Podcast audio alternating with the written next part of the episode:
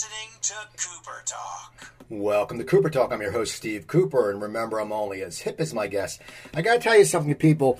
Back when I was in college, I heard a song called Forever Young by a band called Alphaville. And the song touched me. I don't know why. It resonated with me. It was maybe the melody, the singing. It always stuck with me. And to this day, I still listen to that song a lot. I will come home after being out with my wife for dinner or out with friends, and I'll pour a glass of wine and I'll put that song on because it always makes me feel good. And what's cool is not only am I talking to the man who sang and wrote it, but the symphonic video for that song came out today. And from Alphaville, my guest is Marian Gold. How you doing, Marian? Hello, hey, nice to talk to you. So, From from where actually from where are you calling at the moment? I'm in New Jersey. I'm right outside Jersey, Philadelphia. okay. Right. And and you're in Germany or no? Where are you right now? No, no, I'm I'm in Belgium at the moment. Uh, we we uh, doing a concert tonight in um, uh, in Ostende, which is a, a harbor town close to the uh, to the canal, and uh, yeah, we had some problems because uh, our our keyboardist is uh, he caught COVID, and we had to find a replacement. And the very last moment, we we we found somebody because we have for each and every member, apart from myself, uh, we have another person that could jump in in um, so situations like that. So we were well organized, but we couldn't reach this guy, Christopher. Uh, we couldn't reach him for quite a while, but now it works. It, it seems that we, we we are able to play tonight. I'm looking very much forward to that. Now I know you had you have some shows in September, but you know you haven't done a lot of shows lately. So that must stink when you have it all set up and then someone gets sick.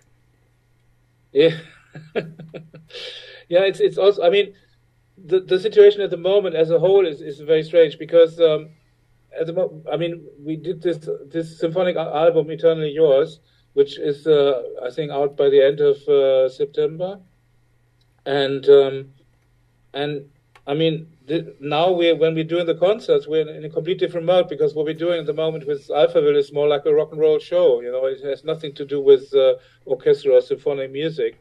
Uh, that that will start uh, at the beginning of next year, 23, when we when we're touring Europe with a big with a big orchestra with ex- exactly the same orchestra which uh, which which we have recorded the album. Um, so I'm living in two worlds at the moment, you know, it, and it's it's sometimes a bit confusing. I I watched the Forever Young video, this symphonic one today. It just came out, and I want to ask you about that because to me that's what music and art is about. You look like you're having so much damn fun in that video. You're smiling. Tell me about the shooting of that video and how, how it got started. Yeah, it was. Um, I, I, I be, shortly before we were ready to rec- uh, to video record the the video, uh, I told the guys from the band, "Come on, put on some colorful clothes and and let's let's have a party with with the orchestra." And you know, let's do it like it, it, as if it was live. I mean, it's not live. It's a, we were acting to a playback, uh, but um, we yeah. In fact, we had lots of fun, and I wanted to have that everybody sees the video can see that we all having fun and it's you know because i think in these times of war and of confusion all these really terrible things you know that, go, uh, that are happening at the moment you know i thought let's let's do something positive and um, and i think forever young is uh, a perfect tune for this you know it because it to every situation it has an it has an elementary answer. I mean, it, it, answers to also to many contradictional things. You know, it gives. I mean, the people play it on uh, I don't know on weddings, birthdays, but also on funerals or whatever. So it seems that the the song has really um, a kind of impact on on persons in very different situations, a positive impact of, of persons in very different situations. I think this is a phenomenon about it and uh, I, I actually don't understand it as a whole. You know why it is like that? Because when we wrote the song 40 years ago, um, we we would not think about this, about all these uh, characteristics of the song. And actually, if we had known what what what kind of monster the song would become, uh, uh, we would probably we would probably fuck it all up, you know, because it would have make us really nervous. When when you wrote the Oh no, this song is dangerous. explain explain the lyrics. Where where did when you wrote that song? What were you trying to?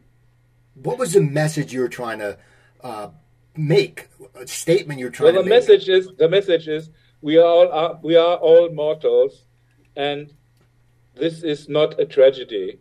It's not a tragedy. It's, I mean, it's like you know, it's like the chorus line that says, you know, um, forever young. Do you want do do you really want to live forever? It's a question, you know, and the question means, you know, there's some sense of doubt behind it. Is it is it really a good idea uh, to be forever young, to be immortal?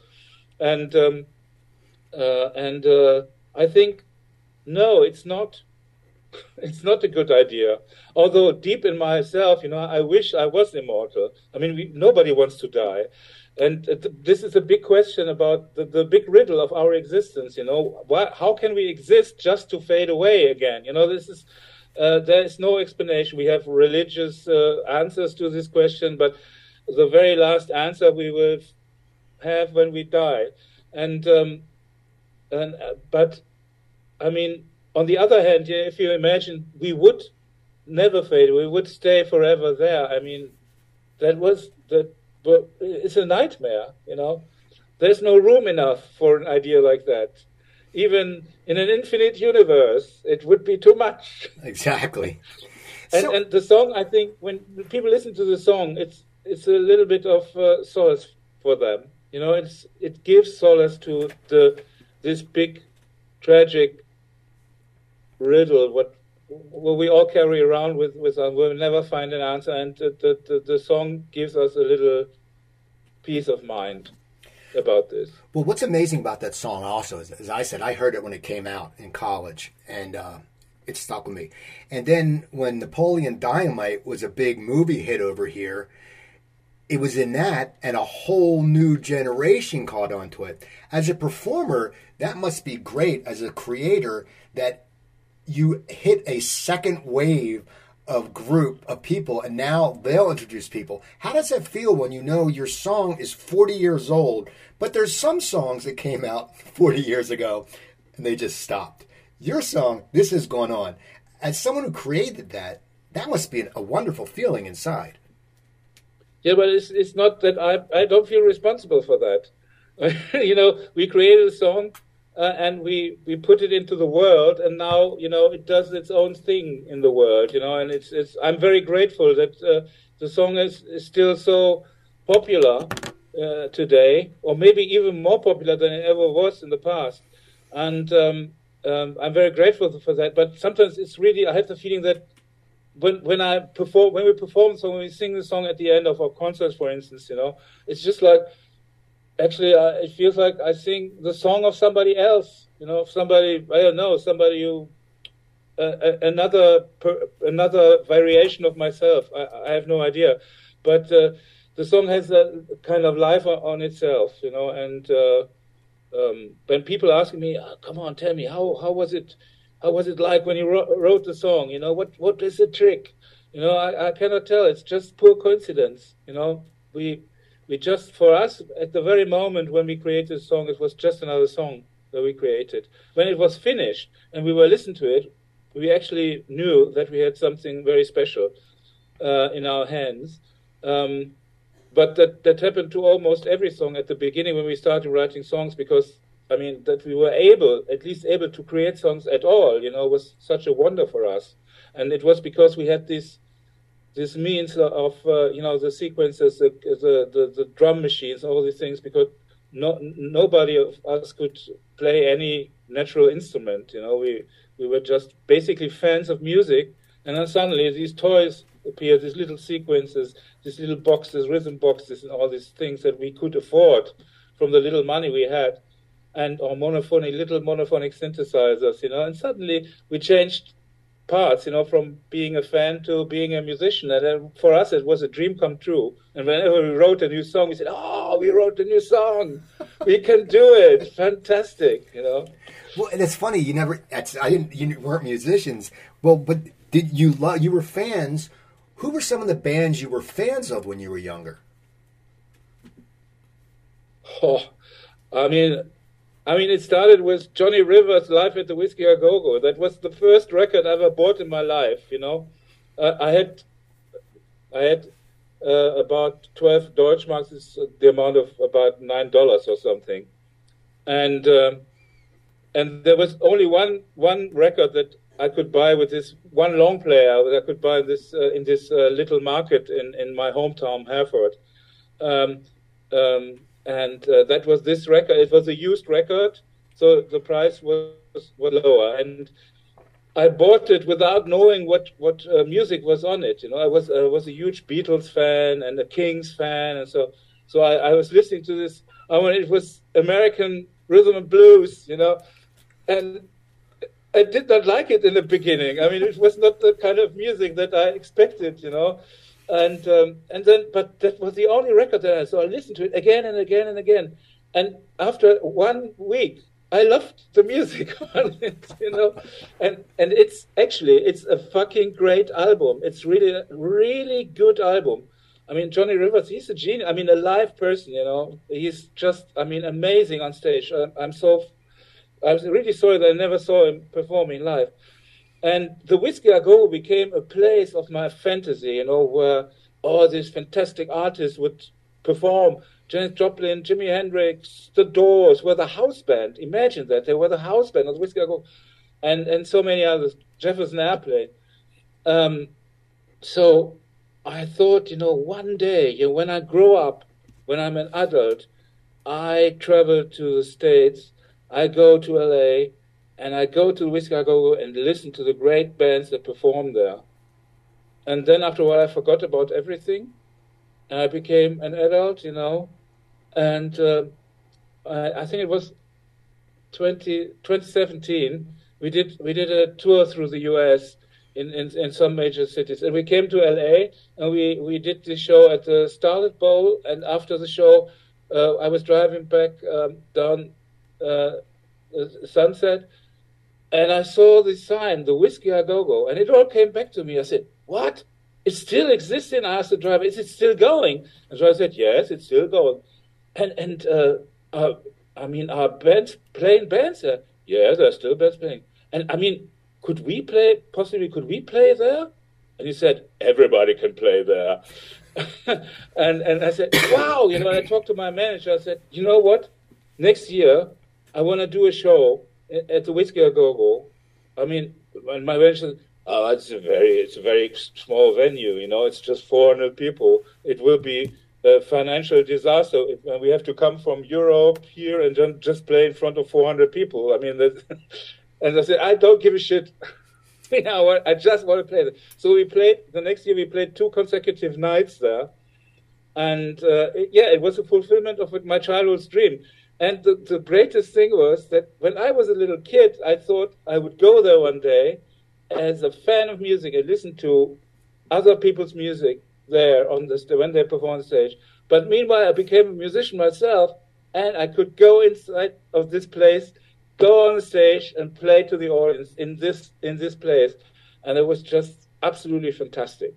I lived I lived in LA for 20 years, and I'll tell you, it is something as a music fan when you go into that place, it's beat up, it's old, it's but yeah. it, it but when you walk in, it's one of those places you can you just feel history in the walls. There's also yeah. there's also a bar in West Hollywood called Barney's Beanery, and that's the place where Janis Joplin punched Jim Morrison in the face. So that's a bar you go, oh, I, I got to check that place out. So how how was it getting on that stage? What was how did it feel when you were on the stage? I'm sure the show sold out because you guys everyone wants to see you. What did it feel like? Did, did you go back to feeling like a little kid, like this is my dream? I'm on the whiskey, or were you like, eh? No, I'm uh, normally I, I I I don't have a stage stage fright or uh, things like that. I never had that. Actually, some some of my colleagues, you know, who are really very sophisticated artists, you know, they they die ten times before they go on stage. You know, when they're on stage, then they become professional and they do the show and everything is fine. But before that, they really have really problems. You know, they're like like that. I'm not like that, I, and I always felt a little bit. It, it, made me feel unprofessional because I had because all these other great artists they had this problem, you know, and I would like to have, have this problem too It made me a more a, professional person because they had it, but I never had it, unfortunately. So there at the whiskey. Um, it was a little bit like that. It was a little bit like so. I went, I went up the stairs. I, I remember when I entered this club for the first time it was empty. We were just checking the location and what we could do about it and where we could place. We, we, we did a documentary with cameras and all these things, and um, so we had to check the, the place. And uh, and there was this little, it's a little stage, you know, in, in a triangular stage in one one corner of the room, and I went up and I just walked from one side of the stage to the other, then back to the middle, and I stood there and looked there, and I wow, I'm here, fantastic. You know, it was just like that. And what, what I'm going to do about it, what, what songs are we're going to play. And, um, yeah, and, and then uh, at the very, very night when we, uh, when we, when we did the first show, uh, it was a little bit like that. It was a little bit like that. I mean, it's that uh, it made me a little bit nervous, you know, because it was like returning from a long, long journey to a place I've, I've never been before. I mean, returning to a place you've never been before. It's really strange, isn't it? Oh yeah, it, it, it's it's deja vu. I know it's one of those things you sit there and you go, yeah, yeah. Because wow. you imagine, you I imagine so many times in the and now I finally was there. You know, it was just like a homecoming in a way. So the new double album, Eternally Yours. What made you decide to get a symphony involved because a lot of artists have done that and people love it. But have you been a fan of symphonic sound, or is it just something that you said this will work great with Alphaville? Yeah, I, I think we, we thought that Alphaville music is in a, is a, the perfect, probably a perfect medium, you know, to um, or a perfect means to, to be transported into this uh, symphonic area. Uh, and actually, we were right, you know, because when we finally did the production, it was not a big task to bring these uh, all these songs into into the symphonic shape with this fantastic orchestra that we had uh, at our hands. And um, um, I think it is because, I mean, when we started, we were a synthesizer band, and a synthesizer is in a way nothing else but a big orchestra. It's I mean you can change, you can create so many different sounds, and some some sounds even sound like flutes or violins or or just an, an ensemble of uh, several instruments. You know, if you have a polyphonic uh, synthesizer, and um, so I mean there is a natural closeness between you know when when you when you produce or when you uh, compose on a synthesizer uh, the, the direction of the music goes a little bit into the same direction than music created by an orchestra, and um, so there was there was this natural relationship uh, between these two genres, and um, so that was the, the, the reason that the, the idea, you know, sooner or later doing an album like that, hang upon our heads like the sword of Damocles in a way. You know, so somebody, somebody had to do it, otherwise the, the, the sword would kill us. So we had to do it, and um, and we had a certain idea how we would do it because a lot of lot of bands, uh, for instance, uh, what Metallica did with their orchestra, what I find found I'm a great Metallica fan, but I found this album a little bit disappointing because I expected much more. They, they're using the orchestra more like a tapestry in the background, and they, they're playing the, the songs more or less this, up, more or less the same, and then the orchestra accompanies them and, and makes a bigger environment, creates a cathedral-like environment around the music, which is very nice, but it's not very, I don't know, not very innovative. Uh, for a band as Metallica is, which is a very innovative, fantastic band. And um, what what we try to achieve with this album is that when you listen to the music, it gives you the impression that all these songs that are, that are on the album had been written in the 19th century and then played by an by, an, by a classical orchestra. You know, I'm, not saying that our music is classical music. I mean, it's definitely not. Uh, but um, as if these songs came from that period of time, and an orchestra would have taken them and interpret interpret them, and uh, and so the production, the the star of the production is the orchestra, not the members of Alphaville. It's the orchestra with with all the, the, the wonderful people that were in the orchestra that interpreted. I mean, we were just basically the producers of the album. The band, as such, as active musicians, does not exist inside this. I mean, we, we did a few overdubs for some songs, like uh, Jakob uh, played played a few drums, and, and Carsten played a few little synthesizer bits on "Sounds Like a Melody," for instance. But the the basic thing, and ev- no, uh, most of uh, I would say 99% or 95% of, of, the whole album is just played by the orchestra, nothing else.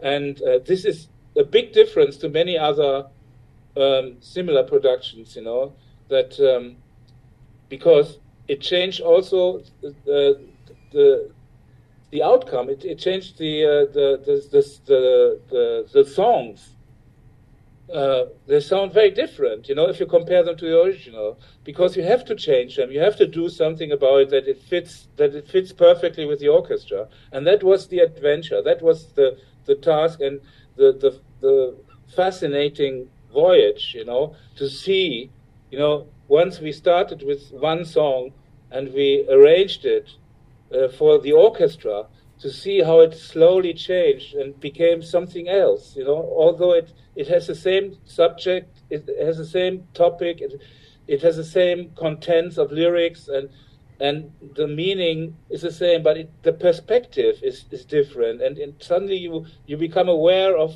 very many different things that you couldn't see before or couldn't hear before. You know, uh, when you're listening to the original version and, and, and it was just a fantastic experience. And, and we, we are all changed. The, the whole band of Alphaville is completely changed by this production, and I think it will be it will have a great impact on our further productions.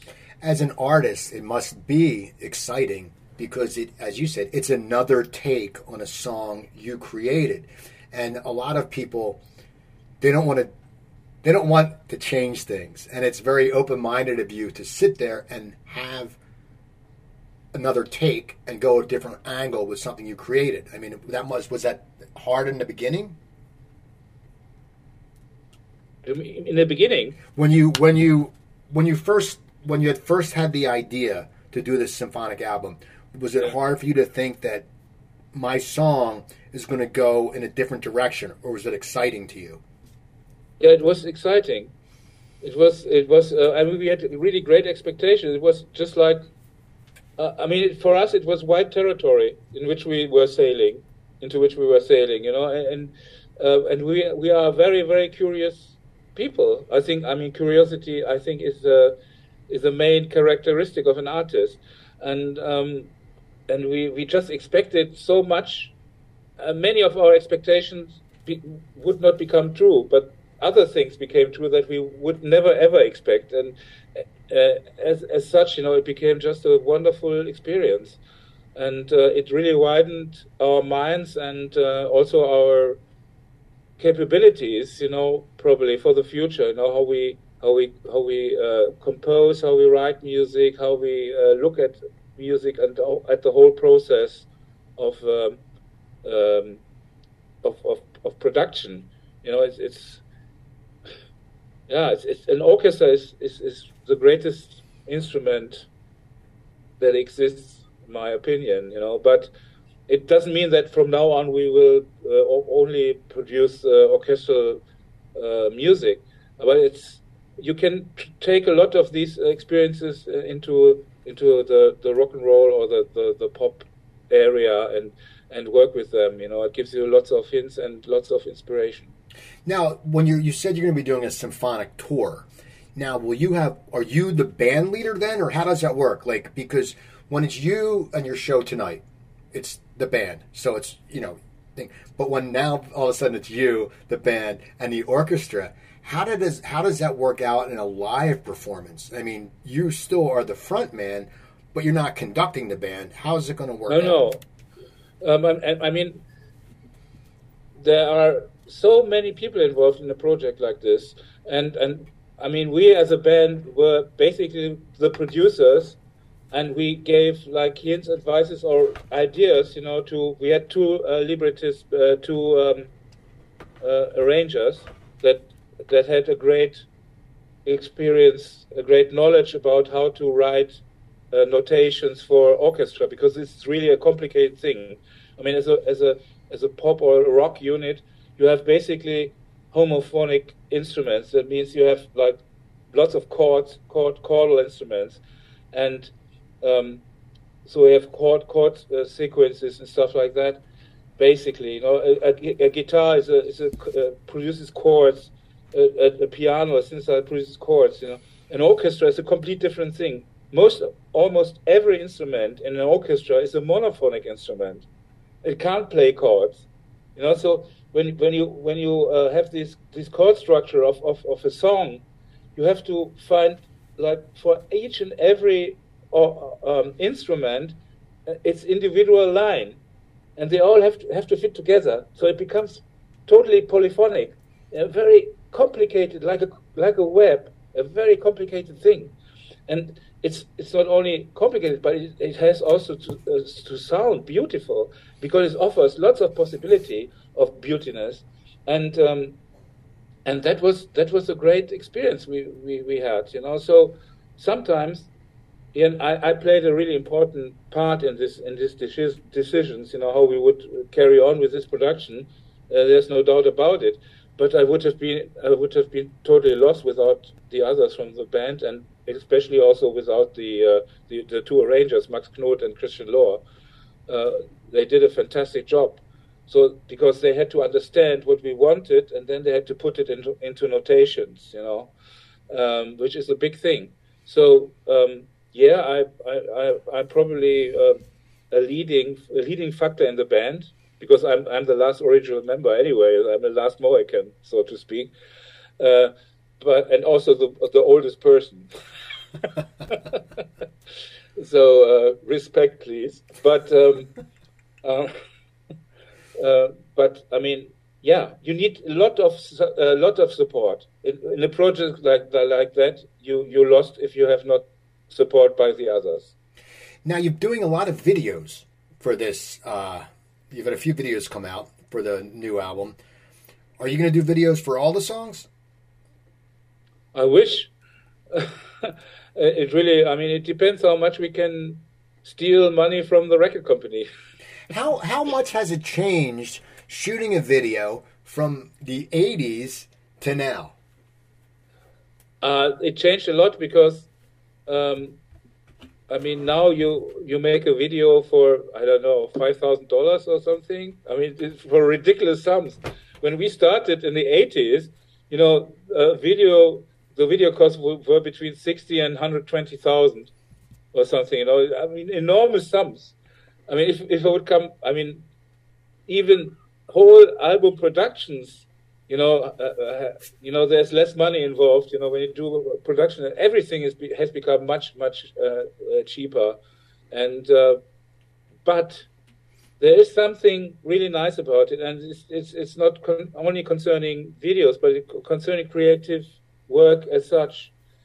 I mean, when we, for instance, when we started making music, uh, uh, we had all these, these little toys, and we had not very much knowledge about music, just the music that was playing in our head, in our heads, and um, we were completely reduced to minimal, really minimal things. So the only thing, the only weapon we had in our hands were, was our creativity, you know, and um, I think it, today it is, it's till until still until today, it's it's the same. You know, if you want to achieve something in a production, you know, reduce the the outside possibilities to a minimum, because then you it expands your imagination and your creativity. And if you do it the other way around, you become a sleeper in your own production. And um, and this is I think this is really a if some you know, starting musician would, would ask me for for for for a, a, a tip or something, I would I, I, would just say that I would just say just try to minimize your environment and expand your that because that expands your your imagination and your creative uh, capabilities, and that is the most important thing. Now you have a podcast too. Tell me about your podcast. The podcast.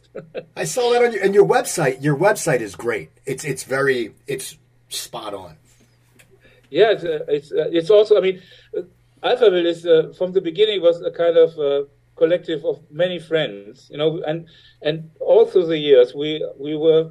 I, I al- always worked with friends, you know, and that was it's also the reason, for instance, that Bernhard and me we're still friends. Bernhard's not in the band anymore, but we're still very very close, and um, and also the the designer of the uh, the website is a friend of the band, you know, and and the podcast um, actually, you know. Um, my my my oldest daughter Lily, she's uh, 24 now, and she started uh, musical management, uh, all these things around it, and she just finished her studies, and um, so I, I, took she's she's just starting about starting her own company, and I took her into this uh, consultation with the rec company just to show show her, give her an impression about how these things uh, uh, take place and uh, when we were talking about promotional activities, you know, um, we were talking about this, the possibility of a podcast. And then Lily, my daughter, says, "Oh, I could do it. I could interview you, Daddy." I said, "No way!" You know, all my life I put the family out of the business. You know, nobody knows anything about my family, so not at all. And then I thought about it and said, "Listen, you know, wait. She, she's just twenty. She's twenty-four now. She's an adult person." And I said, yeah, maybe it's maybe it's, it's interesting when she does the interview because I mean it's a more intimate situation. It's a she's a person I totally trust, and um, everything will be yeah in a different.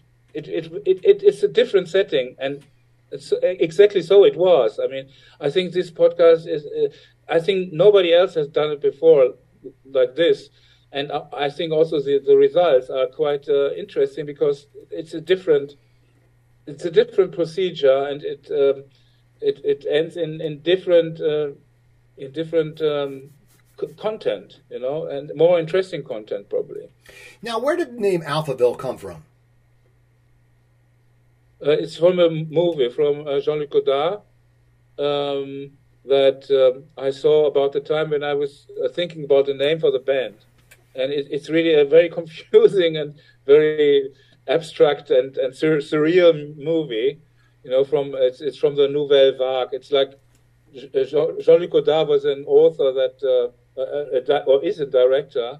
Uh, uh, he comes from this French film school, which is called Nouvelle Vague. You know, and from this perspective, in this setting, he tried to realize a, a, a secret service uh, man, you know, uh, fighting against uh, a, a, a, computer and, and this in the, that rules the city, and the name of the city is Alphaville, and yeah, it's a it's a really it's a strange movie, really strange movie. I'm, I'm always attracted by bizarre things. So.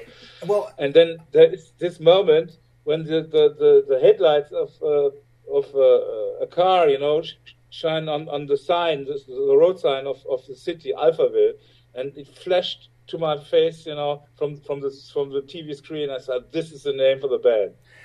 Well, I, I, I think we have to, to stop now. Okay. Unfortunately. Well, real quick, Marian Gold. Where'd that name come from? Marian Gold. Man, Marian Gold is. Um, when I was a little kid, I was um, I was a great fan of a German Schlager singer from the 50s. His name is Freddy Quinn uh, and he was a total hero for me. And he uh, he had a song. Um, it was a German, uh, the German version of 16 tons. She got 16 tons, da da da da. And uh, the German version was Marianne. Um, and went like, äh, sie ist Marianne und war sein Schiff, fehlte die Treue, als keiner begriff. Und um, it, it was a really a very thrilling story about a sailor who starts working on a ship and then he becomes, after years and years, he becomes the captain of the ship and the ship is his destiny and in the end the ship, you know, takes him to the ground of the sea and he dies and Um, so it's a very dramatic, dramatic song. And as a six-year-old, you know, I was just absolutely fascinated about this. And when when I was thinking uh, 20, 25 years later about an artist name for me, because my regular German name is Hartwig Schierbaum, um, I, I thought, well, you know, I'm an artist now. I could have, I could choose another name, you know, which is a great thing, you know. Uh, that if you have the chance, not not very many people have this chance, you know. So I said, I, I was thinking about a name, and I ca- I came up with Marianne without, uh, I mean, without a certain reason. And then uh, in a in a in a later interview, we were talking about this Freddy Quinn, and then I remembered this song, and it was just a subconscious decision that I did at that moment, and and it's because you know Marianne is the name of a ship, and this ship carries this person through life, you know, just like a name carries a person through life, and probably this is a connection. So that is the reason for Marian. Well, I want to thank you for taking the time, Marian. People, go to the All website, right. alphaville.info. The album comes out September 22nd. It's a double album, symphonic, sounds like melody. Go to YouTube. The video for Forever Young just came out. There's a bunch of other videos. Their new song, Eternally Yours, is there. So thank you, Marian. People, I'm Steve Cooper. Uh, follow me on Twitter at Cooper Talk. Email me at Cooper at Cooper at Cooper at CooperTalk.net. Remember, I'm Steve Cooper. I'm only as hip as my guests. Don't forget, drink your water, eat your vegetables, take your vitamins, and I'll talk to you guys next time. Thank